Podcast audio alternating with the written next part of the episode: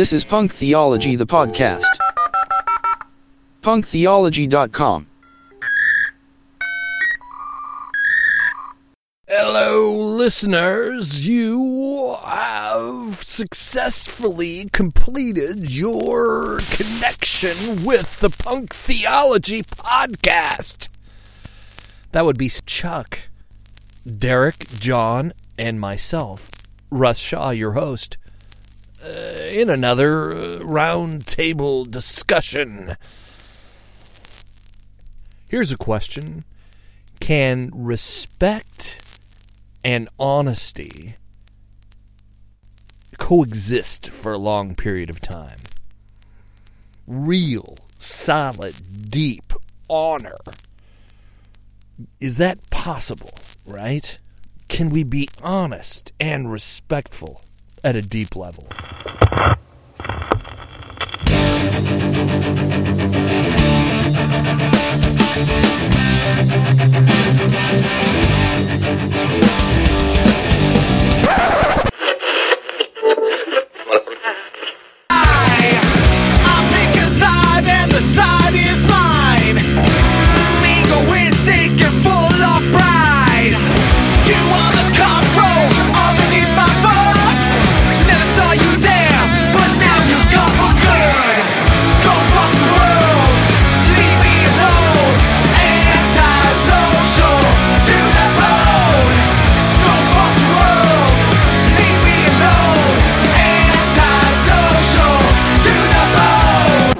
How do you be honest and respectful? How do you value, a core value for a lot of men, I think, is respect. And it's also authenticity. So there's a weird line that you have to kind of walk on when it comes to being honest. This problem comes up a lot when I'm giving people advice. Well, must you tell me everything that's on your mind? No hugging, no learning. I don't know, Chuck. I don't know how that would benefit me or society. I'd like to think that, yes, unfiltered, I want to know what you really think, but at the same time, does anybody? I don't know. Tell me everything that's on your mind, no hugging, no learning. Sharing feelings is a waste of time, no hugging,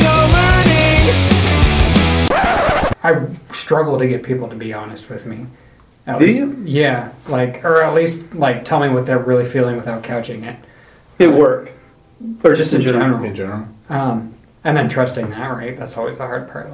Are you fucking with me? Really? Yeah. Antisocial. So much of this of the conversations, like you said, scratching the surface, is really dealing with just the surface level stuff, your addictions, your behaviors, your attitudes, repent of whatever, jerking off, drinking too much, whatever. I'll take a shot. I like this thing. I've got a safe house inside my head. Go fuck yourself, the lights are red. Go fuck the world, leave me alone. Antisocial to the bone. Go fuck the world, leave me alone. You just heard from the bitch queens there. Also in there was Teenage Bottle Rocket with No Hugging, No Learning. Bitch Queens played Antisocial. Search Punk Theology on Spotify to hear the playlist of bumper tunes for the show. Follow the bands and get notifications when they come to your fucking town. I'm self-conscious about all banter. It depends on the banter. Some banter you want to, I don't know. All right. Now. Anyway. What we're talking about tonight, Chuck? Chuck Russ or Chuck? Yeah. Chuck Russ. Okay. So we're going to... My first name, by the way, is Charles. So everybody knows. I go by my middle name because I had red hair when I was a kid, and they called me Rusty. And there's a fine wine named after you. Yeah, Charles Shaw. The topic that's going to be discussed tonight is why I am not allowed to use my name in the name song as a kindergartner. Oh, yeah. There you go. Okay. When I was... and I still remember this, which is interesting. Was there? There's a movie from the like early 90s, late 80s where some little kid tries the banana. I was devastated as in kindergarten. We went, everybody just went through John, the banana. Banana. And they get to me. It's like, just use my fucking real name, Charles. I don't have a problem with that. Right. Everything works. But it's like, oh, wait, we can't. No, you're not allowed to go. Chuck just ruined the song. Right? Done. And everyone's like, oh, we don't understand why we can't do it. Chuck it in a fucking bucket. Then came up. But what does chuck it in the fucking bucket mean? It means it's a more fun way of saying fuck it. Yeah. It's the delete key on your keyboard. It's better than the delete key on your keyboard because it's got more phonetics. So did kids make fun of you with that? No, I did get made fun of when I would use the term chuck it over the fence. And that was very common. Oh, like Chuck. Yeah, and they're like, oh, throw it over the fence. What about Upchuck? Upchuck, yeah, all that shit. My name's John, so there you go. But then I just beat the shit out of him, so I was okay. The movie Zoolander was not great for my name. Dude, my wife and I totally call you Derelict. I know. But it's an affection. Like, we love you, but... I also grew up... There's not a single... Derek in a movie that isn't on some level a douchebag. It's a throw out douchebag name. It's usually some ex-boyfriend that's a total dickweed. It's not the only main character I can think of that's ever been Derek was Zoolander. And that was not the most ideal character. Jason Bateman's character on Silver Spoons when he was a kid. Ricky Schroeder's best friend, his name was Derek. He was a nice kid. I don't even know what the hell you're talking about. Yeah, I'm dating myself. Yeah. John's an 80-year-old guy. No. I'll tell you how old I am. When I was a kid, I got made fun of because my last name is Shaw during the Iran thing. The Shah of Iran. Right? Oh, it's the Shah of Iran. There he is. Where's your turban, Shah? I don't get it. That's funny. It's because you weren't born yet, probably. I don't know. It's some long fucking time ago. Back when Iran was a free society. Yeah. Back when Iran was a free society. You went to school in a one-room building, right? About the size of this garage. No. Unfortunately. What was your nicknames coming up? Ooh. Charlie. That was seldom, though, I guess. It was mostly Chucky. I remember cool. When my dad tried to call me Chaz or Chaz. He said Chasmo, and I looked at him, and it's just like, I'm going to fucking kill you. I didn't say anything. I just had that look, and he's just like, oh. Don't like that one. It's like, yep, don't fucking call me Chaz. I didn't acknowledge him or nothing. But yeah, I got Chucky a lot. It's really interesting. I've only... ever been called Charles by three people. And that's like a nickname. No, not even. When I finished school was in Florida. I went to Florida Institute of Technology, and we nicknamed it Foreign Institute of Technology because there were a lot of foreign folks that went there. Did the sweatshirt say fit? That'd be kind of cool. Like you're throwing a fit. FIT. Yeah, FIT. Sorry. So because the English wasn't their first language, I would just introduce myself as Charles. And I have three friends that continuously call me Charles. And it's like, guys, my name's Chuck.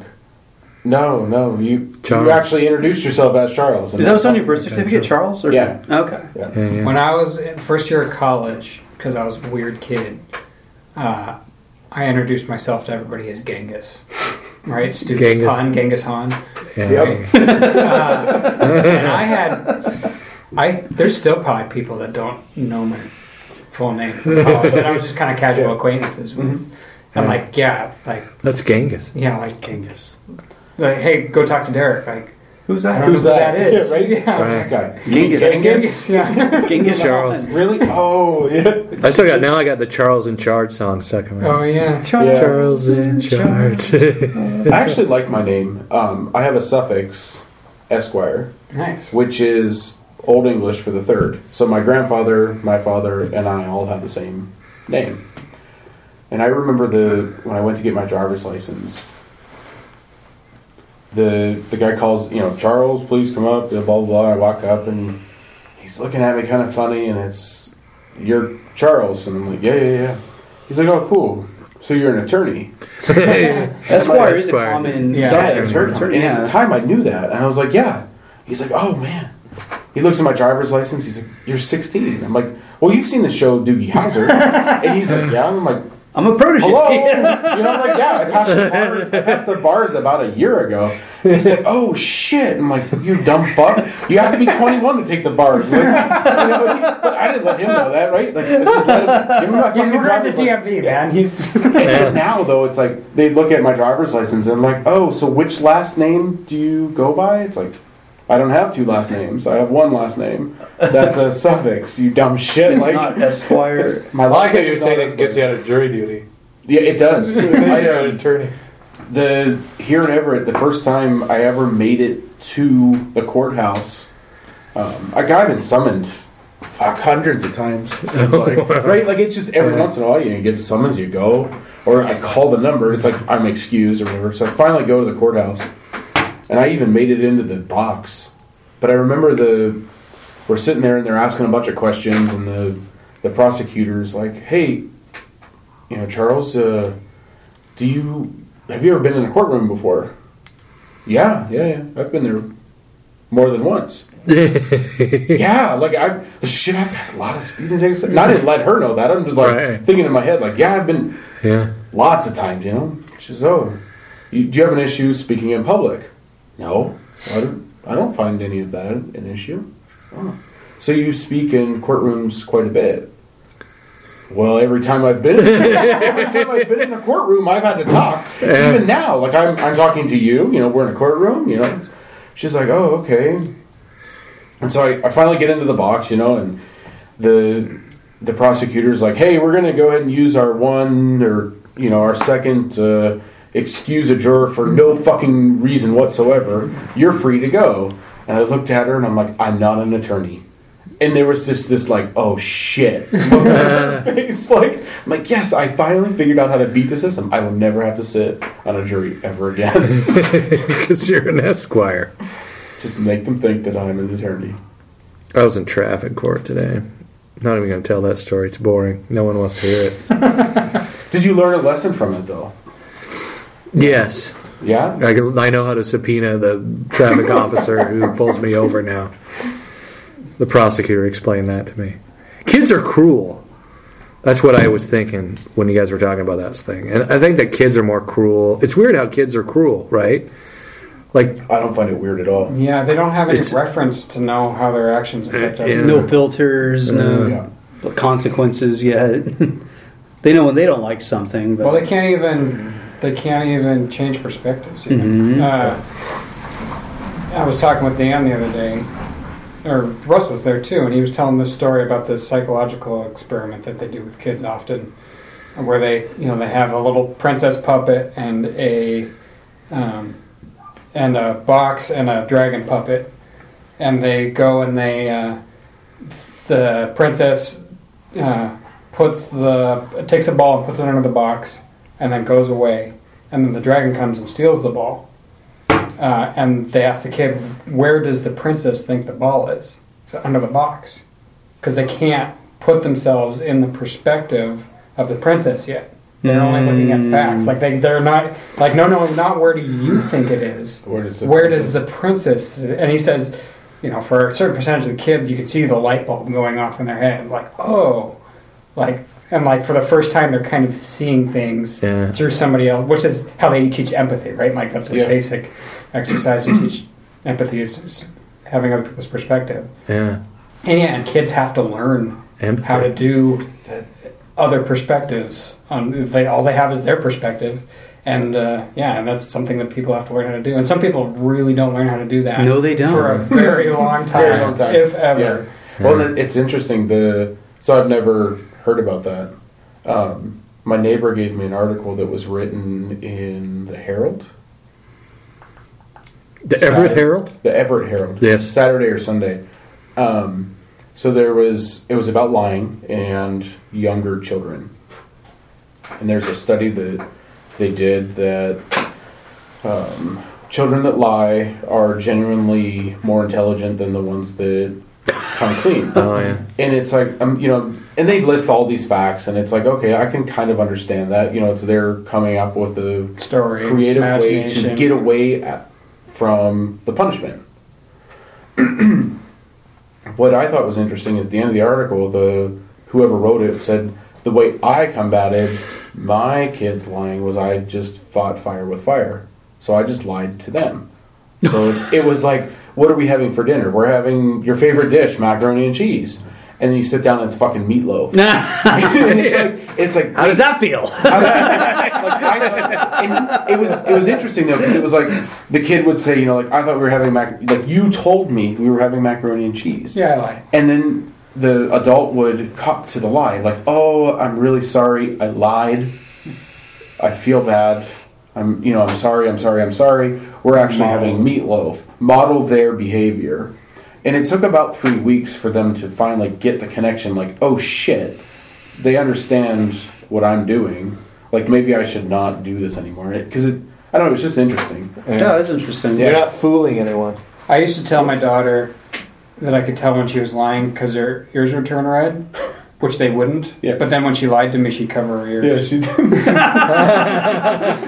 She developed the tell, yeah. She developed the tell. And then I was playing poker and I lost because I was like, Dad, it's not true. Yeah. Fucking Pinocchio. That's what Pinocchio used to cover his nose. And the rest is history. Derek's daughter's like in the World Series of Poker, just covering her ears. So would you want to know if someone was lying to you?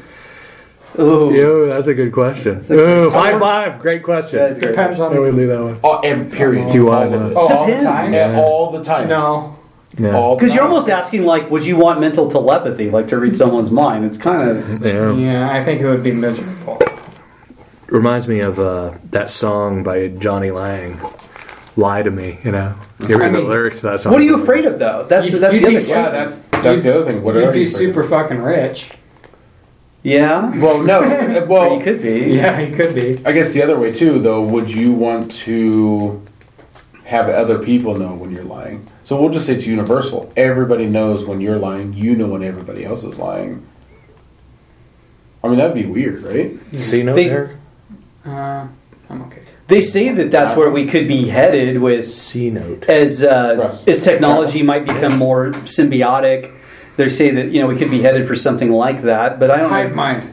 Yeah, I don't know who would want that, though, really. Like. Well, reminds me of that Louis C.K. was asked, I think it was on Conan's show, why his kids couldn't have a cell phone. And that little bit went viral because he was saying a lot of what we're talking about here.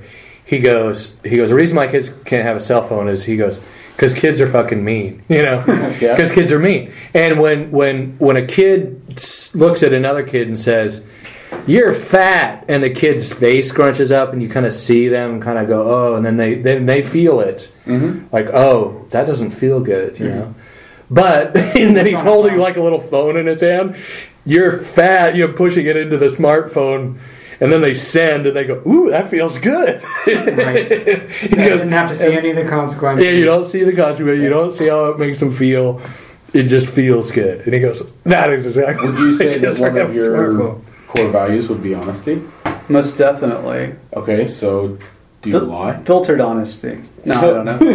Yeah, brutal honesty is not core values. Well, and that's... I've been thinking about this since Monday, actually. You know, Susan asked us about our core values. Yeah. And the first thing came to mind was honesty. And it's like, well, like that's not number one, though.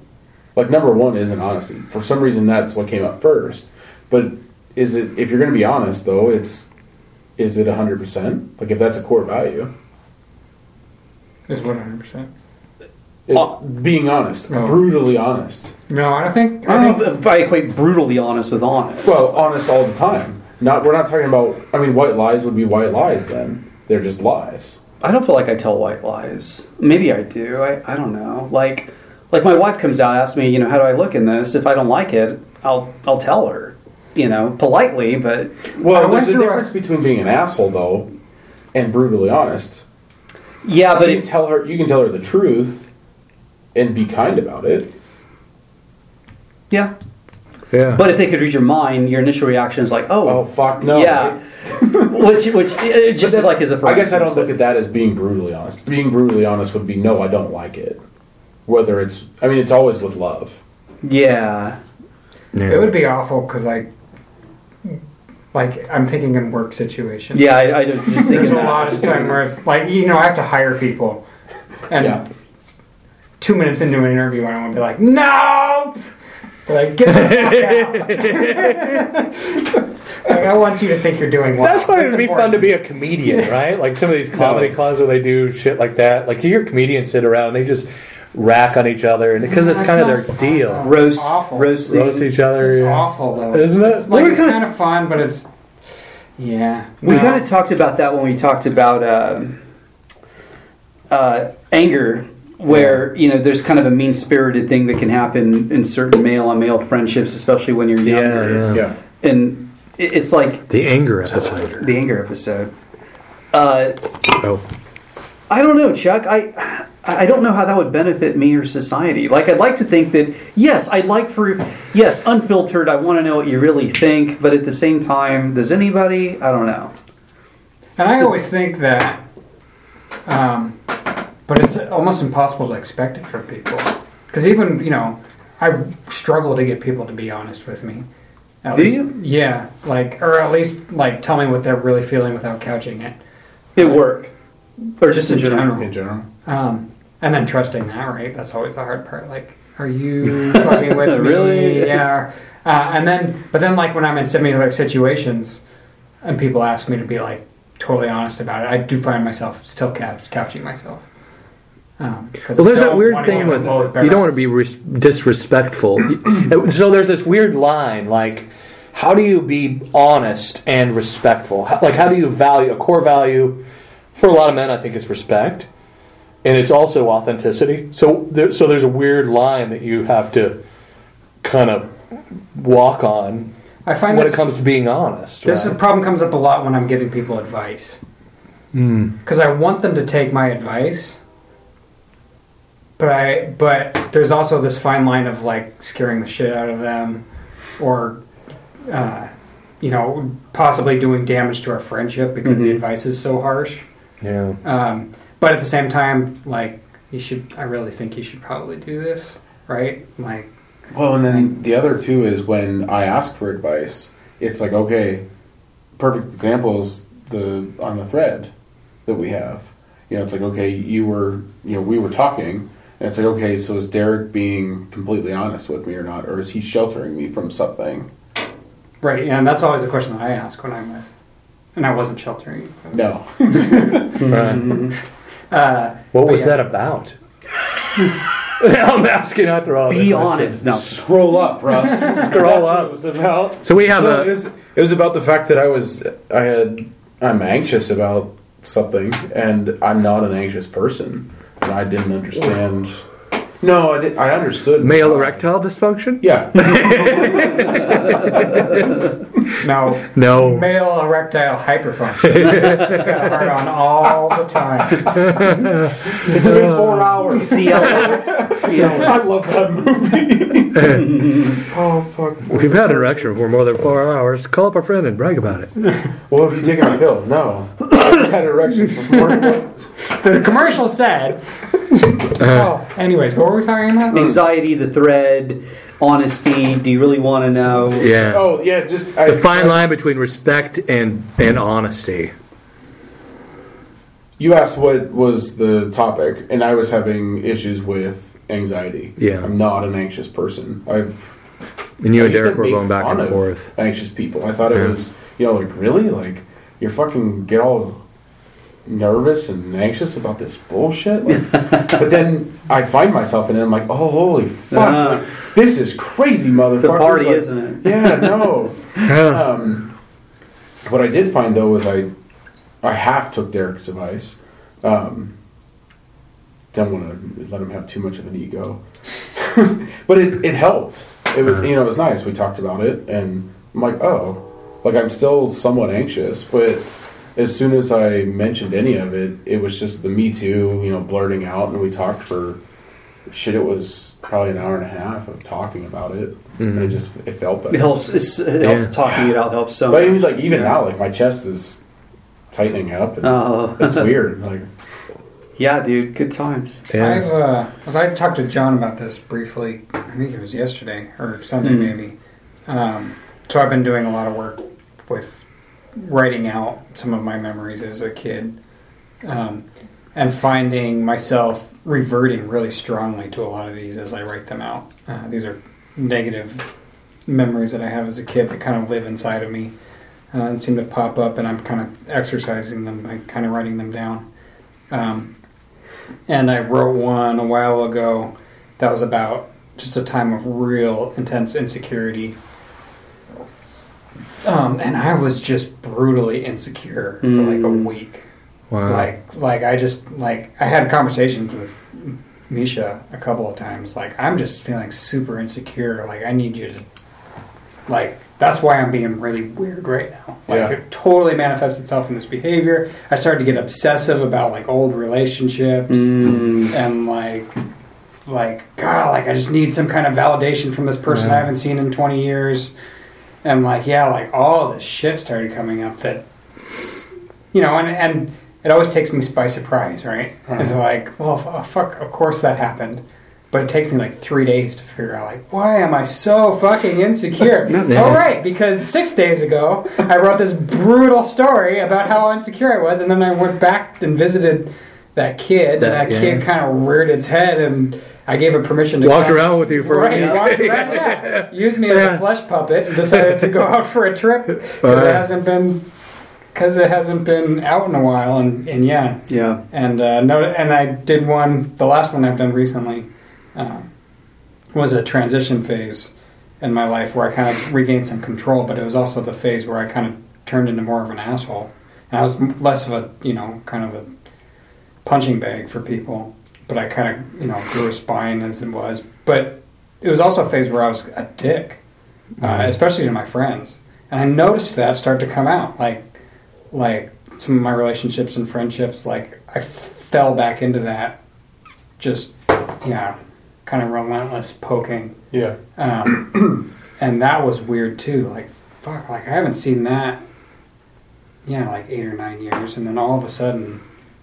Mm-hmm. Yeah, have you thought about giving those children permission to come out and walk with you so you can grow them up? Yeah. Mm-hmm. I think that's part of the next step. Yeah. And it's interesting because, recently I've just been sitting and rereading them. Mm-hmm. It's nice to have them written down. Mm-hmm. Because in some sense they're there when I need them, right? Yeah. Right. So I don't have to go through the entire process of remembering it. I just have to read it and then I'm kind of in it. Yeah. And I can kind of do it one at a time too. Yeah. So that's been pretty helpful. And there's no burden of. I let a friend of mine read through them, and he says it felt like you feel like when you're pulling weeds, or like when you pop a zit. Mm-hmm. Like I got that gross out, and that was how a lot of the process felt when I was writing them out. Is like finally I've got this gross in a place that's permanent, and I can go back and revisit, and I don't have to. You got it outside of you. I got it outside of you. Yeah, and it's interesting having the feeling of like I got it out, but I needed to get more out. Mm-hmm. Yeah, right. Like this is kind of out, but there's a blackhead underneath the puck. Right, but I got it. I just got to pus out. Right, I got to make this fucker bleed for a while just to make sure that it's all out, type of thing. Mm-hmm. And I'm definitely consumed with that. I'm wondering if there's even an end to that. A seed, like let's get the seed out. Yeah, like is there an actual birthing process? Like, is there a fully birthed thing, or is there just an element of that's always going to kind of feel like? That's not all the way out. Well, that's the difference between scars and wounds. I think that's some of the art of life is realizing what's a scar and what's a wound. Because wounds, doing the podcast even and doing stuff like this, like you start to see, as you're poking at it and tears come or something like that. Like that's a wound still. and to find when it's scarred over. You can tell a story. It may emotionally affect you, but it feels like the pus is out of it. Right. And it's a scar. The weird thing about this has been, like, I'll read through a story now, and I'll be like, oh, like this is much less intense than it was. Yeah. I'm still feeling a little bit it's okay, but I must be better. And then 3 days later, like, fuck! Like, all of a sudden, this shit comes out of nowhere and hits me like a truck. And like, oh, I guess I'm not. And then, you know, it's got more work. And then again, it takes 3 days for me to figure, like, what the hell is going on? Oh, right. Like, I did this again. I did this I've done this 40 times now, and every time it surprises me that I still, go to this place, this emotional place. But yeah, I think you're right. Well, eventually when I get to the point where I can read through them and live them, and then 3 days later I don't revert to them, I'll be closer to the scar. But yeah, it's pretty clear I have a long way to go on one of them. And the other, it is the problem of going through all this stuff is I've got 10 written out, and I've got 50, 60, 70 more that I could do. Dang, like off the top of my head. Off the top of your head? Wow. So these are just the most intense ones and the easiest ones to do, and that's always like, oh shit, like I spend the rest of my life writing these things out. Which in some respect it really does feel like pulling weeds, so it's pleasurable in that respect. Like, that cleansing, purging process really does feel good. But also, like, shit, like, this kind of I'd like to not pull weeds the rest of my life. Which, I'm okay with the work. Okay. But there's definitely moments of, like, bummer, right? Yeah. Like, fuck, I guess I'm going to be doing that's this. That's where I was when Susan said about, like, the box is always going to be there. Right. Like, it was like, oh, fuck me. Like... Susan the therapist. Okay. All right, like, I guess I get to do this forever. Don't really want to, though. Well, is that what you heard, or is that what she was saying? No, she was just saying that it's my past. Like, it's the sexual abuse is never going to go away. It's part of your story. It's my life. But again, we get scars and wounds, right? Yeah. Yeah. Which one's a scar? And granted, now it's definitely moved from wound towards scar, because, shit, you listen to any podcast before I actually started dealing with any of my shit. I couldn't talk about being sexually molested as a kid. It's and it is easy in moments to get really discouraged and despondent on it, but like for me, it's just part of life, right? I remember when I started getting acne, and my mom explaining to me, like, this will be really bad through your teenage years, but it's never going to actually go away. You're going to still get zits. Like, when you're a kid, you just didn't get zits or anything ever. And it's going to be something you're going to learn how to manage it over time, and then over time it will start, it won't be as bad, but it's going to be fairly constant. And that's kind of the same way I feel about this. Like, it was really intense at first. I've got some good tools to manage it, but it's not probably ever going to fully go away like you can imagine it being, but that's just life. Right? Well, like, with that analogy, an occasional zit's better than a pepperoni pizza face when you're 18. So, so it does get better. Right. It does get better. Yeah, so it's worth doing the work. Right. Because it gets significantly better. Yeah. And you'll notice, like, and there's a big difference between when I'm on a good diet and I'm on a bad diet. And yeah, I start to break out when I'm eating lots of sugar and shitty foods, and so if I do the work, things get better. They don't get 100% better, but they get better to the point where it's noticeable and it's nice enough that it's worth doing the work. Yeah. Right. And that's kind of what it's like. Shit management. There's lots of that around here, huh? Yeah. Well, for the good. I'm not saying it's bad. I know. Yeah. The EMDR thing is almost feels overwhelming at times, but and I had a conversation with someone recently about this, and he's like, aren't you just trying to fast track this? And part of me is like, Yes and no. Like when you just talk about it for 3 years and you're not having a lot of progress, you're just kind of like, you know. And I told my therapist this too. It's like I've talked about it until I'm blue in the face. Yeah. Like I've talked enough about it. EMDR is sort of like what you're doing, Derek, with the writing this stuff out. It's stories and it's your past and it's, you know, it's walking into the trauma. And yeah, it's almost like a hypnotic state you're put in, and you're feeling it, reliving it.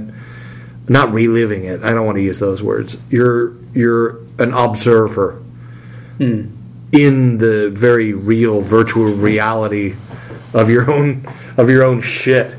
I mean, I'm sitting there with 9-year-old me on this old porch in this trailer park, just sitting there in the sun, and she had me sit there in this EMDR session for like, I don't know, it felt like 15 minutes. And we're just sitting there. And I can smell the grass, the fresh-cut grass. Yeah, that's right. I can hear birds chirping in the background, and I'm just sitting there. I'm in it, you know? Right. And it is mind-blowing to get to that place. And it's like, oh, and we're just scratching the surface. It's like, fucking, so many tears came up in that session, you know. Me walking into that place of dealing with little me and teenage me standing there hating on myself. Like, what the fuck are you doing sitting there on the porch waiting for basically the guy who abused me to get home from school? Because he was in high school and I was in grade school, and he got out of school later. And I didn't have a parent home. I didn't have anybody to love me or whatever. So there I am sitting on the porch of a fucking pedophile waiting for, you know, I was easy prey, you know. So part of it was loving that kid and realizing that he didn't have anybody to really care about him or make him feel like he was valuable. And so that's what I got from that relationship to a certain degree. And that's why I was sitting there. Mm-hmm. But teenage me still kind of pissed off at him, you know? Sure. You know? And I can't save him from what's about to happen. I go try and hug him, you know? And he's a ghost. So in this session, 17-year-old me with the fucking hair down here and my jacket and my fucking Motley Crue shirt and all that stuff, starting to feel for this kid, and then I want to give him a hug, and I'm just like, whoosh, ghost, you know? Oh, wow, yeah. And you know, and then I was just in tears again, going, I can't save him from what's about to happen. Like, it fucking happened. So we're still in that weird scars and wounds area with that part of the story, because that's kind of where it ended, you know, trying to get off of that porch, and we just kind of ended the session. So I don't remember what happened to me with that shit, so there's missing memories. But that memory on the porch I didn't remember a couple weeks ago. I didn't remember that I would sit on the porch and wait for this fucker. So I'm struggling with what that looks like, you know. It's fucked up. But it's also healing. It's also good. It's fast-tracking all this talk therapy and shit. And part of this is I want to heal every fucking wound. You know what? I'm not going to make excuses anymore. I'm not going to put Bible verses on my suffering and explain it away and make excuses for it. I'm going to spend my... I'm almost 50 years old. I only have so much time on this planet, and I'd rather get as much of that shit healed as I can. Because I don't want to walk around all fucking broken and full of pussy wounds that I don't want to heal because of ego or, you know, some shit. You think that people get to that place when they have to? I mean... Yeah. Otherwise, I mean, you ever wonder why you didn't do it sooner? Well, you're not ready to? Just... Didn't have the resources? Didn't have the support? Or... Yeah, the resources or the support. But even that... No, that's... you aren't done yet. Yeah, I'm not done yet. It's, you know, it's the... In... Was it AA or whatever group you're in? You're not done until you're done, right? And they preach that all the time. You just weren't ready. Yeah. You know it's you're going to continue to drink or do drugs or suffer until your suffering is more painful than healing. Right. I remember when James Noriega would say that to people. They would come in, and I mean, there would be in Mars Hill back in the day, Thursday night grace groups. There would be fucking homeless people coming in, heroin addicts and stuff like that. And I remember James. I always thought it was kind of mean at first, but I get it now, you know. But he'd look at people and go, you know, you've been here for a while. Just wondering what the fuck are you doing here? And they'd be like, they'd be like, what? They'd be like, you're really not interested in healing. You're just coming here to hang out.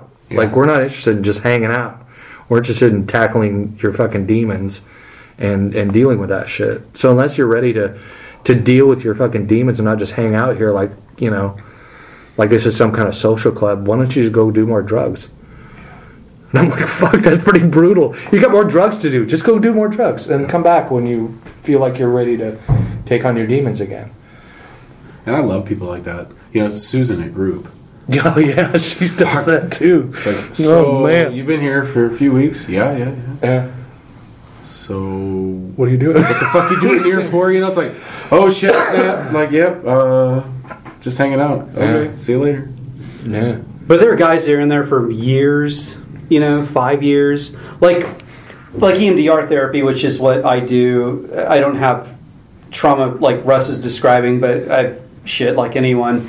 And EMDRs have described it before. It's an effective therapy for me, but where I hear people like, yeah, I've been doing EMDR for 2 years now. Like, really? Like, that seems like a long time to do EMDR. Like, do you have a good therapist? Are they trained? Yeah. And I'm are they just like, cashing them checks or what? Yeah. What level are you on? and I'm just finishing like 6 months roughly. And actually, it seems arduous and kind of intense going when you're in it. And I have to actually remind myself, like, hey, you're just a few months in. You're fine. Okay, you're fine. But yeah, it's like, you know, while I'm committed to healing, and it, like you said, it takes as long as it takes. Yeah. There's a part of me, it's like, I don't want to be here in 3 years. Yeah, right. I just don't, you know. It's like, I don't want to be there next month. 2.5 years is my line in the sand. And like what you're saying, like the boxes will always be there. It's like, okay, let's tidy up the room, put shit in the box, put it on top of the closet. And okay, it's there, but now I can enjoy the rest of the room because, you know, it smells better and it's cleaner. Yeah. I can come back to it when I need to come back. If I need to, well, but it's there, or it's refiled, or, you know. It doesn't affect you if the box falls off the shelf. You just, box fell off the shelf. Okay, I know where it goes. I know what this is. I know the tools to clean it up. And that definitely is true. That definitely happens. And then you put it back on the shelf. Yeah, but what I'm saying though is about actually being steeped into the therapeutic work. You know, how long does this take? And I can be impatient. I've actually gotten better at that. But of course, a lot of my acute symptoms have lessened significantly.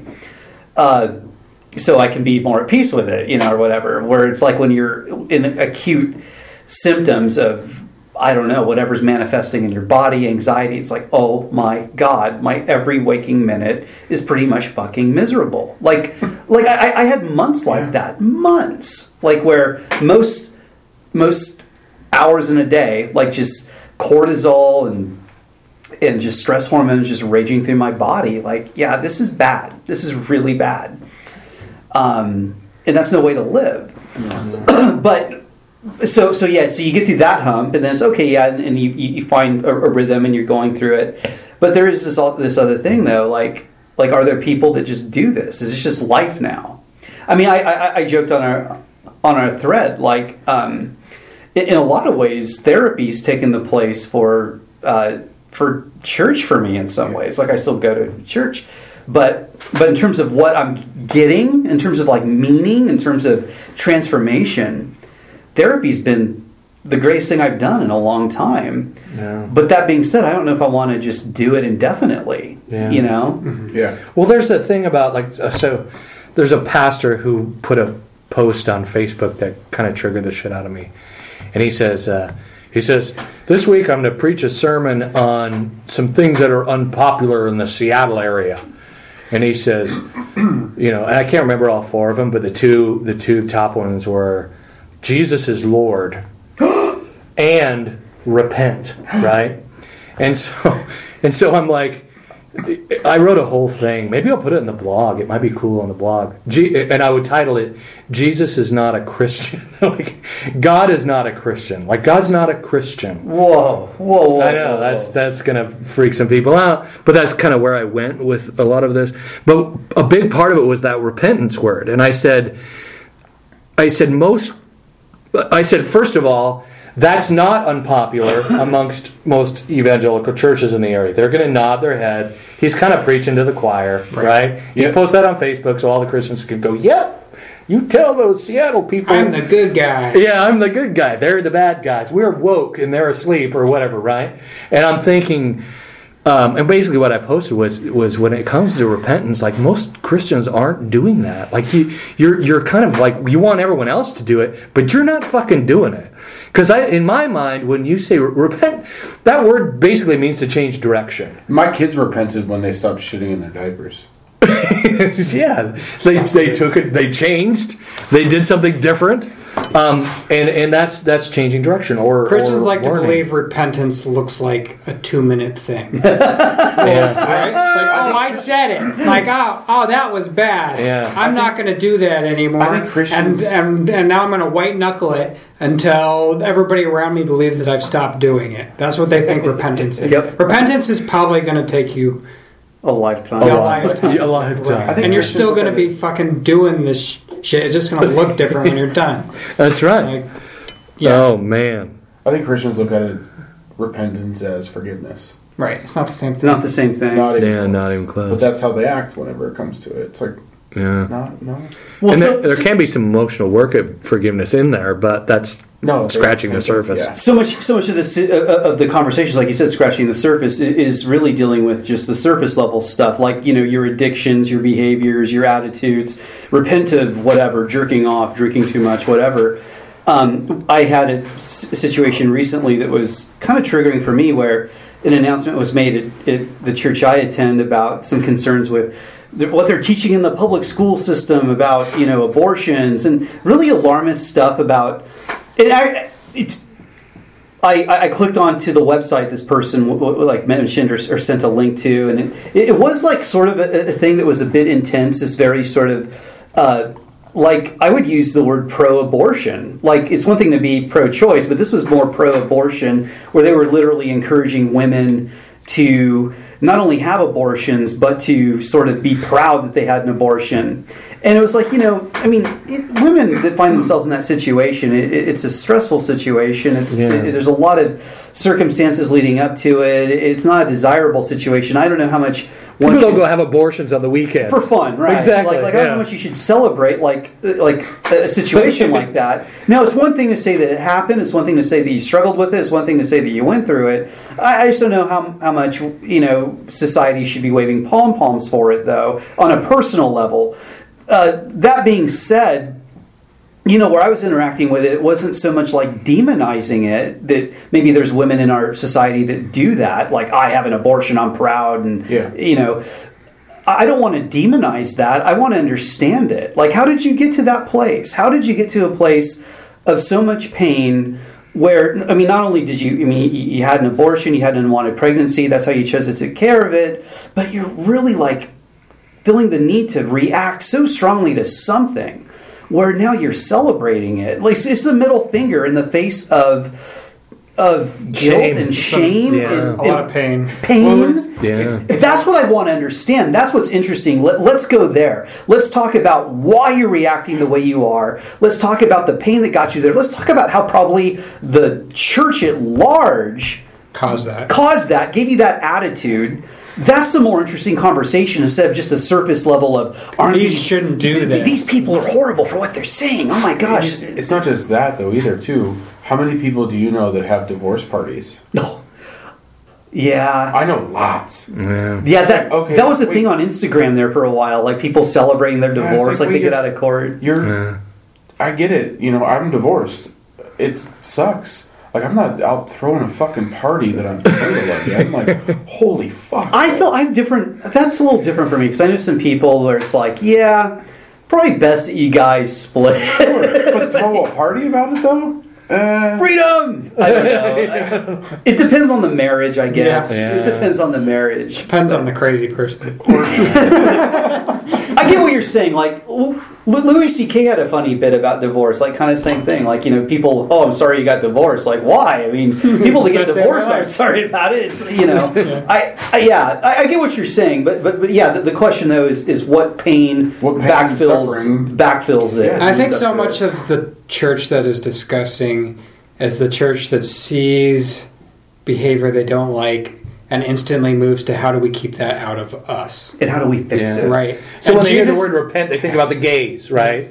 Like the instant thing that pops in their mind, oh yeah, Seattle, they need to repent. And then gays, like it's and the first thing, and then you see this over and over. God. The first thing Jesus did when he saw behavior that was so devastating was, oh, how did you get there? Like, what pain produced that behavior? Because that was awful. Yeah. Like, we're not talking about gays either, by the way. We're not saying that being gay is pain. But yeah, you're right. I mean, I get what you're saying. And that wasn't dysfunctional behavior. Like John's question, like you're celebrating an abortion.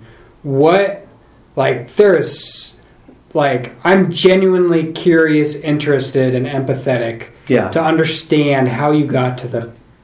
Because it feels like it's easy for me, and this may not even necessarily be true, but that meets a common line where I can extrapolate that to some deep pain. Yeah. Like 99% of the people have some really nasty pain underneath that. I don't even want to talk about your behavior. Let's figure out. You and I sit and talk about the pain. Yeah. And the church just fucking blows over the top of that. Well, didn't you know, Derek? Jesus died for that. Right. Yeah. Oh, patched you up. Don't talk about it anymore. Get to the back of the church. Yeah. Let's have a nice, pretty parade about how awesome it is. I saw a bulletin. I was on the left side, and there was a cross and Jesus in the middle, and I walked across to the right side. You guys, I don't understand where you guys are falling short on this. That's right. Oh, God. And now me, as the pastor, can write you off and not talk to you anymore because you're healed, but you'll still send your check every month, right? All right, we fixed this shit. Let's go do this. I have to pay for the bulletin and the cross still, so yeah. I mean, now we'll do a seminar on how successful I was. What?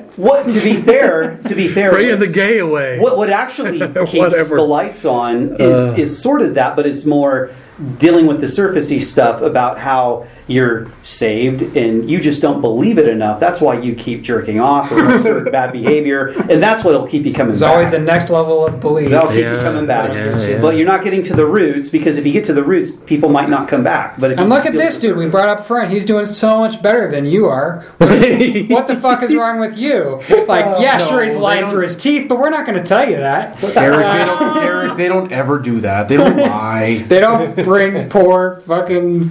They don't bring ex-homos and ex-convicts up there. Guys Frankensteining their lives together, so it looks like from the outside they've got it all. Or they bring the guy up on stage who just peed his pants to keep his backside warm. Right. And he's still in the phase of, it's warm right now. So he's up there on stage. They don't talk about 3 weeks later when his ass is frozen off. You know, that's a whole... if you catch the guy right after he pissed his pants. Yeah.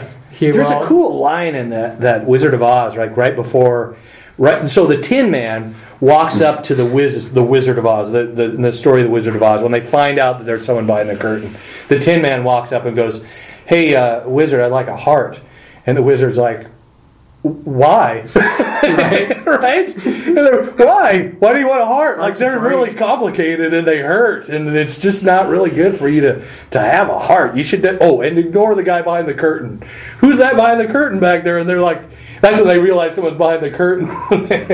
No, ignore him and just forget about your heart. You don't need a heart.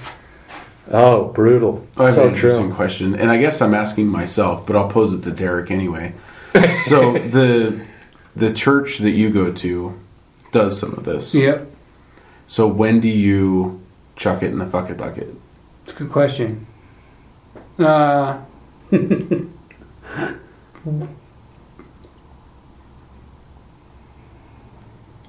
When they...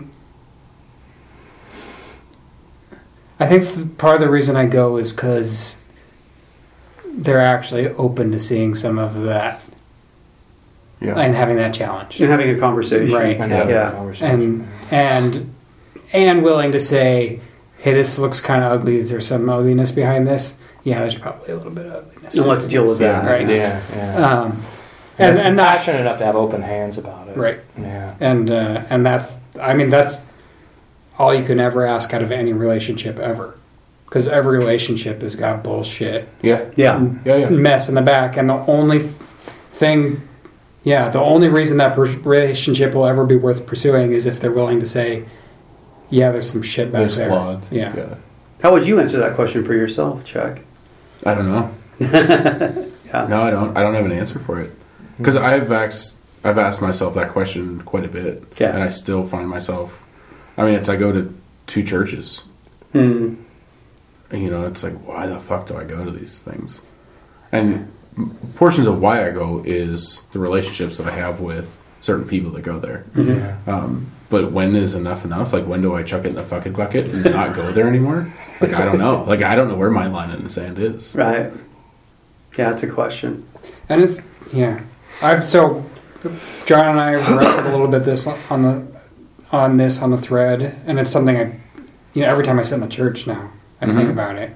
And really, one of the things, you know, the thing that I don't want to say, I'll say first, is that I definitely, historically, had a very strong certainty addiction.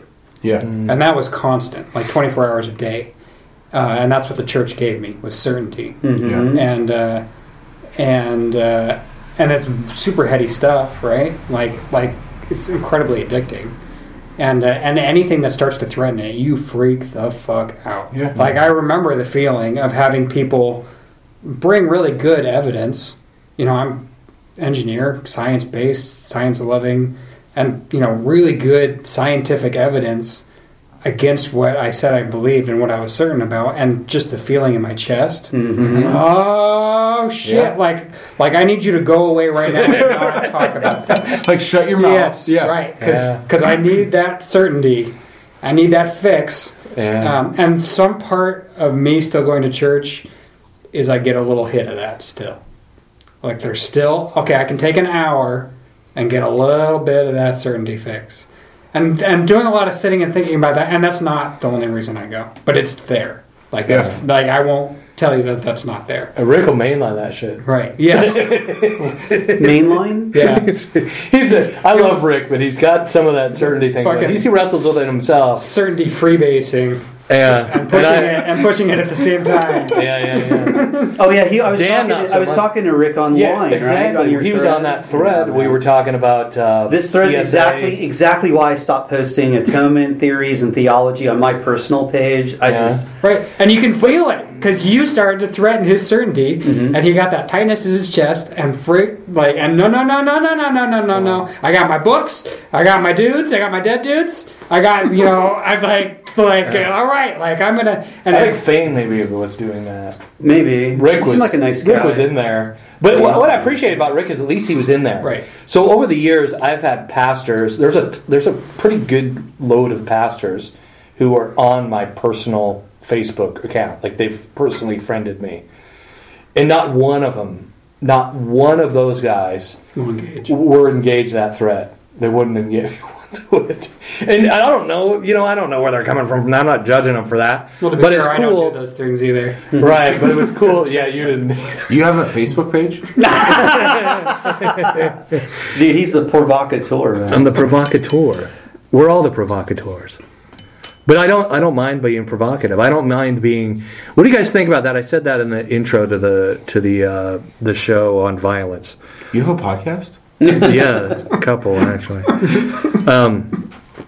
How do you be disrespectful to someone's ideology, but respectful to them? Like when you get on an Orthodox Facebook page and you say they're just a bunch of assholes in robes. I didn't say assholes. I got kicked off creepy dudes in robes. Yes, that's almost my exact point. That would be an example of being disrespectful. Yes, it was. I'm just being honest. I got kicked off of the Orthodox Orthodox hipster coffee hour.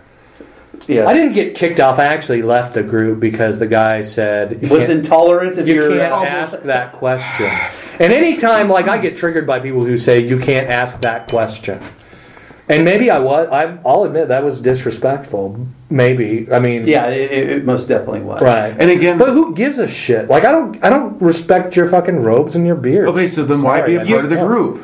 Because I like the theology. I like their way they view atonement theory. I like the fact that it's rooted in something deep. Historical. I like the fact that how they do relationships. Okay. But all of the other stuff is window dressing.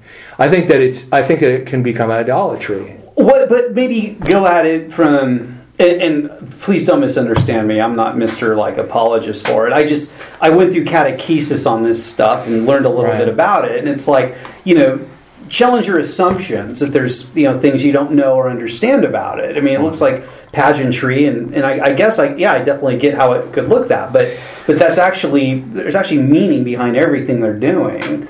Yeah, but who cares? it's like Rollins. I don't. But listen, no, Rollins told this great little parable. And it's in his book, Orthodox Heretic.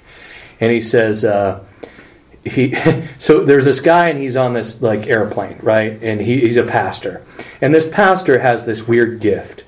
And every time he prays for someone, they totally lose their faith and hate God. Like they just don't want to do anything with God anymore. Every time he prays for somebody, they don't want anything to do with church. They don't believe anymore, and they walk away. So he realizes, I should probably stop praying for people if I want to stay in this profession, because they start losing their faith and walking away from God.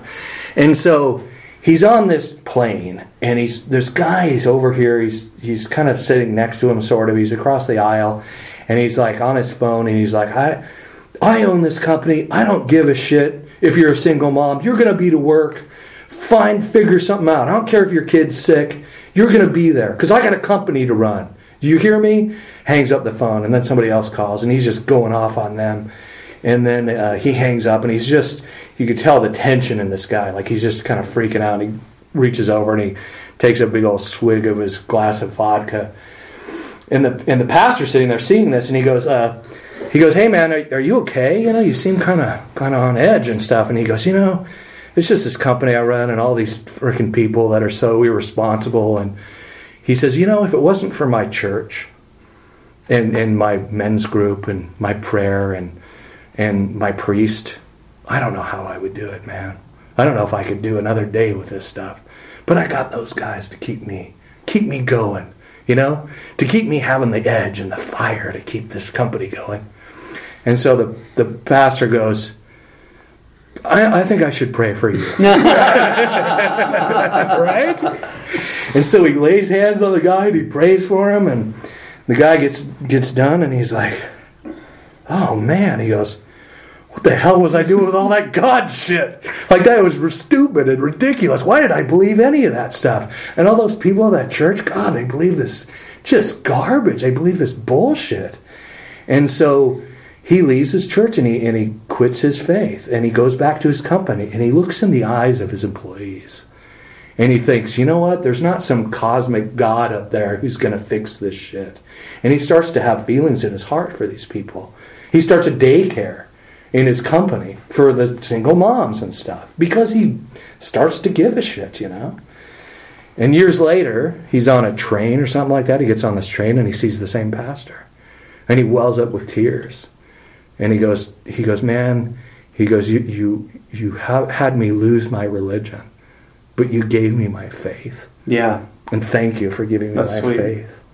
So that's where I kind of go with a lot of the robes and the shit. And some of it, I'll be honest, like you were talking about Romaphobe, like some of it is that. That's so how many pedophiles sit behind a fucking robe and know all the catechisms and remember all that shit? Yeah. And they just, that's what they do. They hide that. They use it. So they can keep fucking kids, and I know that they feel okay about it. And I know that's your trigger, and I know that's. But it's not my trigger. That's a trigger. It is a trigger. But how much of it is? And this is what Roland said. How much of it is not though? Too. How much of it is the machine? I'm not trying to dismiss it all. Religion keeps the machine going. The machine of just garbage and hate and sin and hating on each other and not taking responsibility for the authority that you wield in this world. You're assuming that everybody is that way. No, I'm not assuming everyone's that way, but I'm. You are, but he's reacting. I'm reacting. Well, you're reacting that way. I'm reacting that people with robes can do that. They can just hide in that. They can hide in their religion. Hide in skinny jeans and a guitar, too. They can, you're right. Hide in features.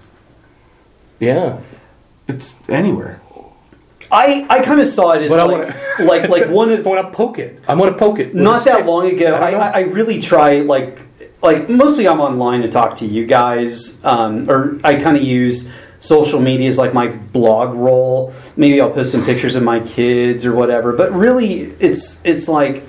I try not to be too substantive lately, but I couldn't resist the temptation. I read this really fairly provocative but really good article about Billy Graham. I posted it to my wall, and my mother-in-law had her reaction to it was pretty strong. And I hate Jesus. And I realized, Jesus' agent, Billy Graham. I realize that I am basically like poking one of her sacred cows. Mm-hmm, you know, yeah. It's not my sacred cow, not my circus, not my monkey. I think, we could talk about Billy Graham. I'll just say I think he did a lot of damage for Christianity and for America. That's my personal opinion. I can tell you why I think that. It's maybe another conversation. But let's just say that's the way I'm reacting to it. But I can say that very easily because again, not my circus, not my monkeys, not my sacred cow. But it's my mother-in-law's sacred cow. It's her monkey. It's her circus. And it's like, I care about her. And I made some comment about how, because she kind of came at it a bit ad hominem.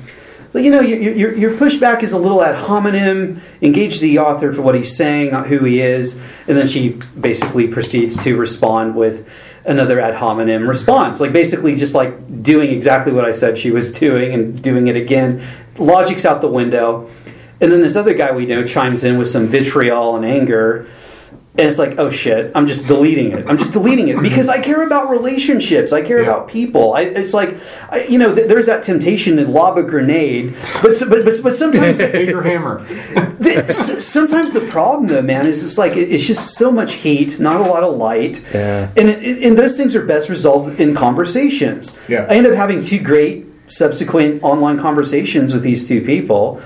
And it was great because, again, in relationships, it's good. But when it's just like lobbing a grenade, it doesn't work so well. It's always impossible on Facebook to remember all the people that are going to be pissed off. Yes, right. Yes. I even for a while was I'd post stuff and it lets you exclude certain people. Yeah, I've done that. This person does not need to see this. And this person, and then there's I forgot that guy. It's like friends, acquaintance. Oh fuck no. Yeah. Oh man. So that's why I started the Facebook page that we have. This is such a good page. Where we have seven of us that I know can handle whatever the fuck comes up on there without being that guy. And so that's where I post most of my shit, and the rest of the times I just do dad jokes. It's also the problem with that conversation we were having on your page that I couldn't resist being baited into like an idiot. But it's I can't explain 4 to 5 years of deconstruction and basically totally overhauling my thinking, way I understand theology, philosophy. I can't walk you through that in a Facebook wall. It's like, dude, do you know how many books I read? Do you know how many lectures I listened to? I mean, you're an information addict, John. Maybe. Well, I think that's part of deconstruction, though, is absorbing information and reformatting. But you just a lot of people that said a lot of stuff. It's like, hey, what about a lot of things? I have this question. Tell me about this, this, and this. It's like, dude, that's 4 books you got to read to get to the bottom of that. I can't walk you through it in a Facebook post. I don't know. I get that. So sometimes that's one of the downsides. Maybe it's my anger. I don't know. I have to work that out. Maybe it's your dick. Maybe. Or you know how some people just go through and they just get rid of a bunch of Facebook friends to kind of wean down their feet. I just say really offensive shit and they just kind of go away. That's always funny. Like how many times do you refriend somebody before you figure out okay, I'm pretty sure oh shit, I'm not friends with you again. I'm pretty sure we were friends not that long ago. Yeah. And this may be the third or fourth time. Even that's too much work. I guess I'm just not gonna too much work. I had a friend of mine, we are on Facebook friends, but just in that human relationship. Chuck, you have, like 500 friends on Facebook. Oh, okay. Like, is that good? I don't fucking know. Man, you don't go through and, weed out your friends and blah, blah, blah. It's like, I post pictures of my kids so my parents can see them. Right, like, yeah. I live 3,000 fucking miles away. Like, going through and deleting pictures. I had another friend that was like, oh, you really ought to delete some of these pictures of your ex-wife and blah, blah, blah. I was like, that's work. Like, delete my friends, like, on Facebook. Like, no, that's work. Like, fuck, I don't care. Like, yeah. Yeah. The memory stuff that comes up is weird, too. Oh, yeah. I love that feature. Do you? Yes. I like it. I like it. I don't. I get a lot of... That's where I was 8 years ago. As a journal, though, right? Yeah, I do use it as a journal. No. So I post stuff that only I can see, and it comes up. Yeah, that's cool. Kind of, that's cool. Which is a trick. Have you ever shared any of it? That would be interesting. My personal stuff? No, probably not. Because Derek never gets personal. No. I have walls. Where are we going to land this plane? Right here. We'll land it. All right. Good night, everybody. I think the worst time to have a heart attack is during a game of charades. That's a huge bitch! Thanks for listening to Punk Theology. Don't forget to subscribe. Like to join us in having more ears hear this punk sound? Please leave a review on iTunes, Stitcher, TuneIn Radio, or wherever you may hear this fucking podcast. Punk Theology is the property of Digital Audio Project, a limited liability corporation, who is responsible for its content. Don't chicken out! I have come here to chew bubblegum and kick ass. And I'm all out of bubblegum.